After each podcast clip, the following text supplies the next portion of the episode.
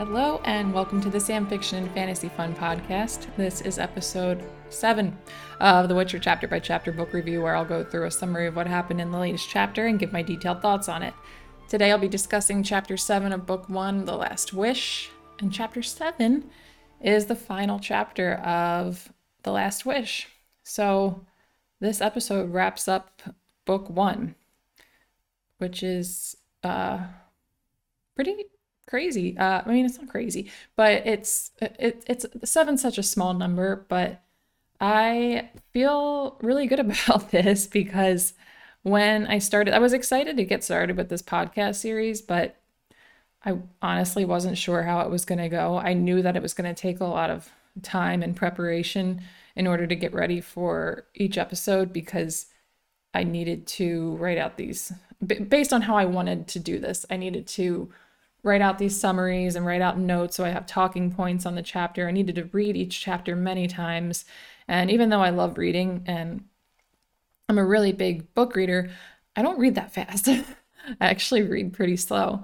But uh, I've, I'm seven episodes in with this one, and I am loving this. So if you are listen, listening and you've been listening to all of them so far, Uh, you are a true homie, and I really do appreciate that because this is, um, as, as challenging as it is, uh, it's actually a lot of fun and I'm really enjoying it. So if you're enjoying this too, then that makes me really, really happy. So I, I thank you. Uh, so sorry to get kind of sappy there. I didn't mean that. I didn't mean to, to go there, uh, uh, in order to get away from the sappiness. I'm just going to dive in, I guess. So for this episode, for chapter seven, it's just the voice of reason. Uh, there's no short story. Um, I'm sure that you're familiar with this if you're listening, but just to catch you up in case you're not, The Last Wish and also the next book in this the series of Witcher books, um, it's called Sword of Destiny. They're both a collection of short stories, and The Last Wish is interspersed with these um, chronological chapters that are all called The Voice of Reason. So the final chapter of this book is just that. So there's not going to be a short story that we're going to be talking about in this episode. And it's actually really short. So it, I, I mean, you already can tell by looking at the amount of time that this episode is, I guess, depending on where you're watching it. I think, I think on Spotify and Apple Podcast, it, it shows the length from when you go to click on it, but YouTube, I know it's like right there. You can see that easily. So you already know that this is a very short episode compared to the other ones. And I'm just starting it, and I already know that because my notes are very minimal compared to how they normally are. But uh, it is what it is. It's just the nature of this chapter. It's it's short, and I figured, and I did I did mention this towards the end of the last episode, that I would dedicate some time, because this is such a short chapter, to talking about the book as a whole, since we're wrapping up The Last Wish. I honestly don't have a whole lot of notes on the book as a whole. I figured I just spent the past six episodes, and now seven, discussing this book in great detail. So I don't want to be too repetitive, but I do have some notes. Like, we are going to talk about the book as a whole a little bit. It's probably going to go fast, though. Um, yeah, without further ado, um, I'm going to give you a recap of the last episode in case you missed it or you need a refresher. Then we'll dive into the summary, and then we'll talk about the chapter. So we last left off with Geralt having a, having a discussion with Nenneke about Yennefer in The Voice of Reason. They talk about how she, as a sorceress, is infertile, but seeks to have this reversed through some expensive procedure, although Nenneke believes it to be moot. She asks Geralt to stay and to allow Iola to perform the trance she's brought up in previous chapters, but he will not agree. As the chapter's Voice of Reason wraps up, Nenneke asks Geralt how he and Yennefer met, which segues into the short story, The Last Wish. In The Last Wish, Geralt meets Yennefer for the first time, seeking her magical help to heal Dandelion after he was just strangled by a djinn he pulled out of a river while he and Geralt were fishing. She's successful in healing Dandelion, but as payment, she places Geralt under a spell and sends him through the town to punish those who have recently tried to ruin her reputation, which lands Geralt in a cell. Geralt is later brought before the town's mayor and a priest to explain the situation, while Dandelion suddenly enters the room through a magic portal sent by Yennefer to proclaim his third and final wish, that everyone believed Geralt to be innocent. Meanwhile, Yennefer is in a nearby building where she lured the djinn to try and capture it. It is now that Geralt and the priest realize that Geralt was the one with the wishes, not Dandelion.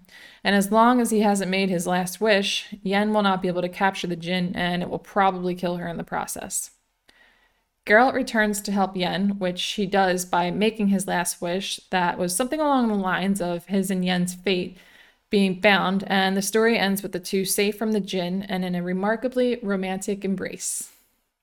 All right, so here comes the summary of Chapter seven. While Geralt and Dandelion are venturing from the temple to a nearby town, they're ambushed by lancers and knights of the White Rose. The dispute between Geralt and the knights of the White Rose has finally come to a head. Falwick and the captain of Hereward's guard, a dwarf named Dennis Cranmer, explain to Geralt that he must duel with Talus or he'll be hanged. Along with the threat, the rules are quite unreasonable. The duel isn't to the death, but until one is rendered helpless, and Geralt is not allowed to hit Talus with his sword, for if he does, he'll be punished. Dennis explains that he's following orders to the letter, and that if Geralt does not comply, he and his men will have to fight the Witcher, and there will be bloodshed. Geralt agrees to the duel and wins, while also managing to avoid punishment by parrying Talus' sword in a way that causes the inexperienced Talus to hit himself in the face with his own weapon. Falwick orders the men to take Geralt, but because Dennis is a stickler and Geralt did not strike the boy himself, he allows him to go free. Falwick and Dennis both advise that Geralt leave Elander immediately, to which Geralt agrees. Before going, he threatens to kill Falwick if he ever bothers the temple or intrudes on Captain Cranmer. Geralt and Dandelion head back to the temple to say farewell and to retrieve Geralt's things before setting off. While handing Geralt a chest filled with the elixirs recently replenished by Nenneke, Geralt and Iola's hands make contact, and a vision ensues where there's shouting, lots of blood, and death. The girl has an attack resembling a seizure, but is brought to by Nenneke. Because of what they just saw, Nenneke pleads with Geralt not to leave, but he says he's already seen it before, plus there's no point looking over your shoulder. True. Nenneke sadly accepts his decision, and Geralt and Dandelion head out on the road. One of my first reactions to this chapter is the White Rose is such B S. The dueling rules. They're just so convenient, and they've got no shame in how obvious that is. And it's just, it's such a type of person, you know, I feel like that's that's somebody that everybody knows. Like, every everybody knows somebody that's like that, that just... They don't care. They, they they they don't care how obvious it is that they're just full of crap. That it's like, oh yeah, this obviously doesn't make any sense. This is logically so stupid, but it, it's I don't I don't care if you even notice that, if you point it out, whatever. Like it's it's gonna go my way or or I don't know. It's things are just gonna go my way. So oh they. They are very infuriating people, so I'm really glad that it went the way that it did. But we've come to learn that it is not easy to best a Witcher, or at least, at the very least, Geralt. Geralt, he's really quite clever. Uh, I wonder what would have happened, though, if he submitted and let Talus render him helpless. Uh, I mean, I'm glad that he didn't. Um, those guys were, they're just so awful, and it's really great that they were dealt with by the book's end. And that's something that we don't have to worry about Falwick and Talus again in the future. Probably not, at least. But I do wonder how that would have went if he didn't have that clever trick up his sleeve and didn't manage to make it so that Talus would strike himself in the face and Geralt would technically be able to get away with, you know, not rendering Talus helpless. Talus technically renders himself helpless. I, I would just be curious to see what would have went, or how that would have went if he allowed Talus to render him helpless. I, yeah, I, I mean, I can't imagine a scenario where that could have gone, where Geralt would just roll over and let somebody take advantage of him like that. But I think that's probably why it didn't go that way, because he's just not that type of person at all. Anyway. So that prophecy, the vision, Iola's vision, she saw death. I would like to know whose. I think we're intentionally not told whose, because that would just give too much away. Um, but it's it's pretty scary. Uh, it definitely leaves us wondering what's going to happen. She saw lots of blood, so there was a lot of violence going on. I really wonder where that's going. Um, one thing I wanted to mention was that Nenneke was clearly wrong. So she kept trying to convince Geralt to undergo this trance, and he denied it repeatedly. She would say, when she was arguing for allowing um, Geralt, or when she was trying to convince Geralt to let Iola do this, she kept saying, Iola's ready, she's ready. She wasn't ready. We just found that out uh, when they did this um, unintentional trance vision thing, that um, she clearly was not in a position where she could have been doing that yet. I don't know if it's because she wasn't uh, trained up as much as she should have been. I don't know the ins and outs of how that stuff works. We're not, it's never explained to us, but she, if, if she's gonna touch his hand for a second and then have a seizure, and it seems like she almost died. Like Nenneke had to use some form of magic to bring her back, you know, to, to make her okay. And I mean, if Nenneke wasn't there, like, she might have actually died in that situation. So yeah, she she wasn't ready, so Nenneke was wrong. I don't mean to uh, slander Nenneke, though, because she's obviously really great. But it's it, it's it's kind of an example. It goes to show that even people who are very wise, the really good characters and stories, they're not always right. All right, well, unfortunately, those are all the notes I had to talk about that chapter. That was really fast, just like I knew it was going to be.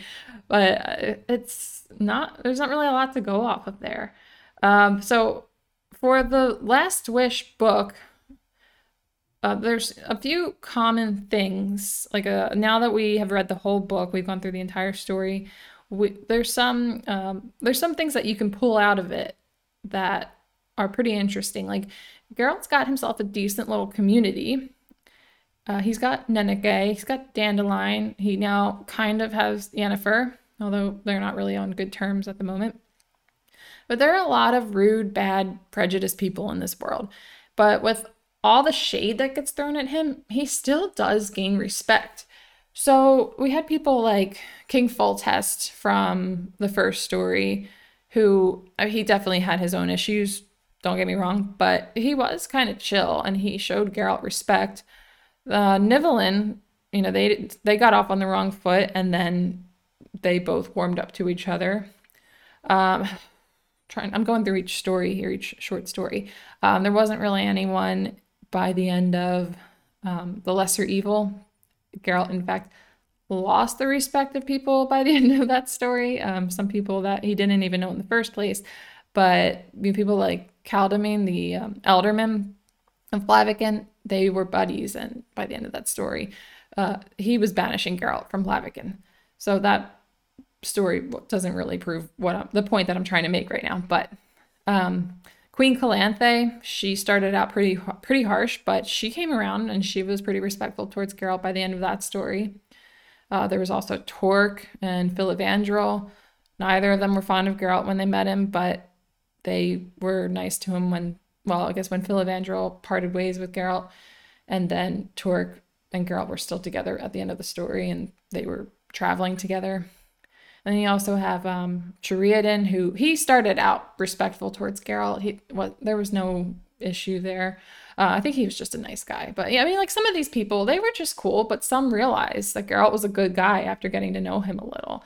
And I think that that was pretty cool, because He he is a hero. You know, he he does some pretty cool things, and it's it's nice to see that some people are actually able to recognize this, as opposed to uh, a lot of the people in this world who are just kind of Uh, trying to avoid using bad words. They're just rude, okay? That's that's a good way to describe them. A lot of people are just flat out rude. They're they're just not kind people. They're not good people. But yeah, Geralt does get some respect, and that's nice. Another common thread, this is kind of a small one, but we learned that Witchers are these monster hunters. They're basically, you know, these paid assassins. They're sent out to kill monsters who are interfering with the lives of the innocent, or, you know, killing innocent people. But that's not all there is to it. There's a lot more to it than that. And one of those things is that because Witchers have these magic powers, they're able to lift curses. And we did see that in this book a few times. So the very first story, we see the probably most prominent example of that was with the Striga. He was able to lift the curse from the Striga, and she turned back into a fourteen-year-old princess. I don't know if you could even say she turned back into one, because I don't think she necessarily ever was a human. She was conceived by two humans, but I think she was cursed while she was still in the womb. Either way, it's neither here nor there. He reversed that spell. And then there was also Nivellen. He assisted with that. There was Duny. He assisted with that. So a Witcher is a good person to have around. And that's another reason why it's odd that Witchers get thrown so much shade. But uh, maybe we'll, maybe we'll get a better understanding of why that is in the future, because it's something that doesn't really add up totally at this point. Maybe like a little bit, but not really. I think we should get a better explanation. I, th- I don't think it's as simple as people suck. But anyway, so Geralt has a lot of difficulty with decision making. I mean, don't we all? But he has these internal conflicts with choosing to help people or not. And according to the Witcher's code, he's not really supposed to do anything more than what his job demands. So he's not supposed to get involved in human affairs or politics or play at being a knight errant. And he actually does this pretty regularly. Uh, in The Lesser Evil, that story is like an example within itself about, you know, having to choose between staying neutral or getting involved. And if you do get involved, what are you going to choose? Are you going to choose the lesser evil? Like, is the lesser evil really the lesser evil? Um, but then you also have a question of price. You know, he explains that he's not a hired thug. He explains that to the queen. And then when the queen sets her guards on Duny, he interferes and he tries to save him. Um, I kind of in The Last Wish, not necessarily. I don't think that that's supposed to be a theme within that story, but it's definitely something that Geralt is, it's it's a challenge for him trying to make these decisions. Um, there's also an example in um, one of the Voice of Reason sections where he's talking to Iola. It's actually where we get to learn a lot about Geralt and Witchers. Uh, he does the most talking we see him do in the whole book, in that Uh, in just those few pages. Uh, he explains that Witchers are not supposed to get involved, but the very first quote-unquote monster that he handled after his Witcher training was actually a man who was trying to force himself on a young girl, and he killed that man. So it, it's just something that comes up a lot, and I think that that is going to be a common theme in the upcoming stories and the upcoming series of books. It's possible that that's not the case, but I think that it's highlighted as frequently and as prominently as it is in the story for a reason. Um, he also says in this final story in chapter seven, the um, chapter that we're discussing now, kind of, it, uh, he says to Nenneke when he's leaving right before the whole thing happens with Iola, that it's better in the long run to look out for others. So I don't know if that is so much him just kind of saying like, oh yeah, like, uh, like she says, look out for yourself. He's like, uh, it's better to look out for others. Or like, I don't know. I don't know if that's more him talking about his profession, uh, you know, because Witchers are in a way supposed to protect the innocent from monsters, but not necessarily to be a good person, to be like a knight errant, but just to get paid. Like, it's about money.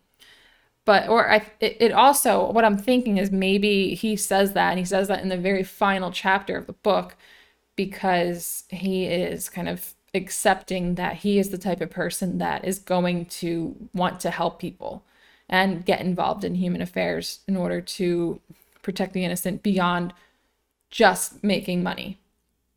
So I don't know. I th- that might be how you're supposed to interpret it. I'm not one hundred percent sure on that. But if that's the case, then it's possible that maybe we're not supposed to expect him to have this continued um, conflicting decision-making in upcoming books, in the upcoming books. Uh, I guess we'll find out, though. Uh, we are about to move into the next book, and in the next episode, we will be on Sword of Destiny. So we're going to get closer to some of these answers soon. Uh, more questions, though. Um, As I wrap this up, hopefully we've seen the last we'll see from the Order of the White Rose. I really don't think we will hear from Falwick or Talus at the very least, because Geralt clearly handled Talus sufficiently, and he scared the crap out of Falwick with his threat. Falwick had nothing to say to him when Geralt told him, like, that you you know you better not come around anymore. Um, to like you better not bother the priestesses at the temple. Um, better not intrude on Captain Cranmer. So I, I don't think we're going to hear from those two guys, but maybe the Order of the White Rose might come up again. And if they do, I can imagine that they're going to give Geralt a hard time. But yeah, they're, oh, they sucked. I don't want to hear from them again. I don't want them to be in the books in the future, but you always have to have a bad guy. So maybe they will. I do wonder what characters we're going to see again. Um, some of the characters that we've met in this book, I wonder if we'll see Yennefer, and I think that it's very likely because she was obviously a big deal. Geralt and Yennefer's relationship was something that had a huge impact on him. It's not even really talked about a lot, but the way that it's talked about, it, it, it, you, you really get a sense for how much she means to him as a person and as a lover. Um, sure, we'll see Dandelion again. He's Uh, it actually, it's funny because it took a while for them to introduce him. He was mentioned, and it was like a very brief mention in one of the earlier chapters, one of the earlier Voice of Reason chapters. And then he shows up in the fifth story, in the fifth chapter, but he's in every story after that. I mean, I guess there was just the two stories after that, but still, he was pretty involved. And then he was in this chapter also. I wonder if we'll see any of these other characters again, though. Some of them, I think it's safe to say it doesn't seem likely. Like Nivellen, I really can't imagine why they would bring him back. But some of these other people, like the royals, like uh, Foltest, Calanthe, we at the very least we might hear mention of them again. Calanthe, Geralt had that whole thing going with the child surprise. So Calanthe, Pavetta, Duny. He said he would never go back, but it was just weird that he would invoke the law of surprise. And then shortly after the child was supposed to be born, he's just like, eh, I want nothing to do with that. I'm never going back there. But yeah, maybe it was just, uh, you know, we were. It was just a way to, to get us to learn more about Geralt. Anyway, the death prophecy was a bit of a cliffhanger. Um, it was pretty vague, so it could mean Geralt's death, it could mean someone close to him, probably not him, since it's this is just the beginning of a whole series. But yeah, uh, that was kind of the only cliffhanger we were left with at the end of this book.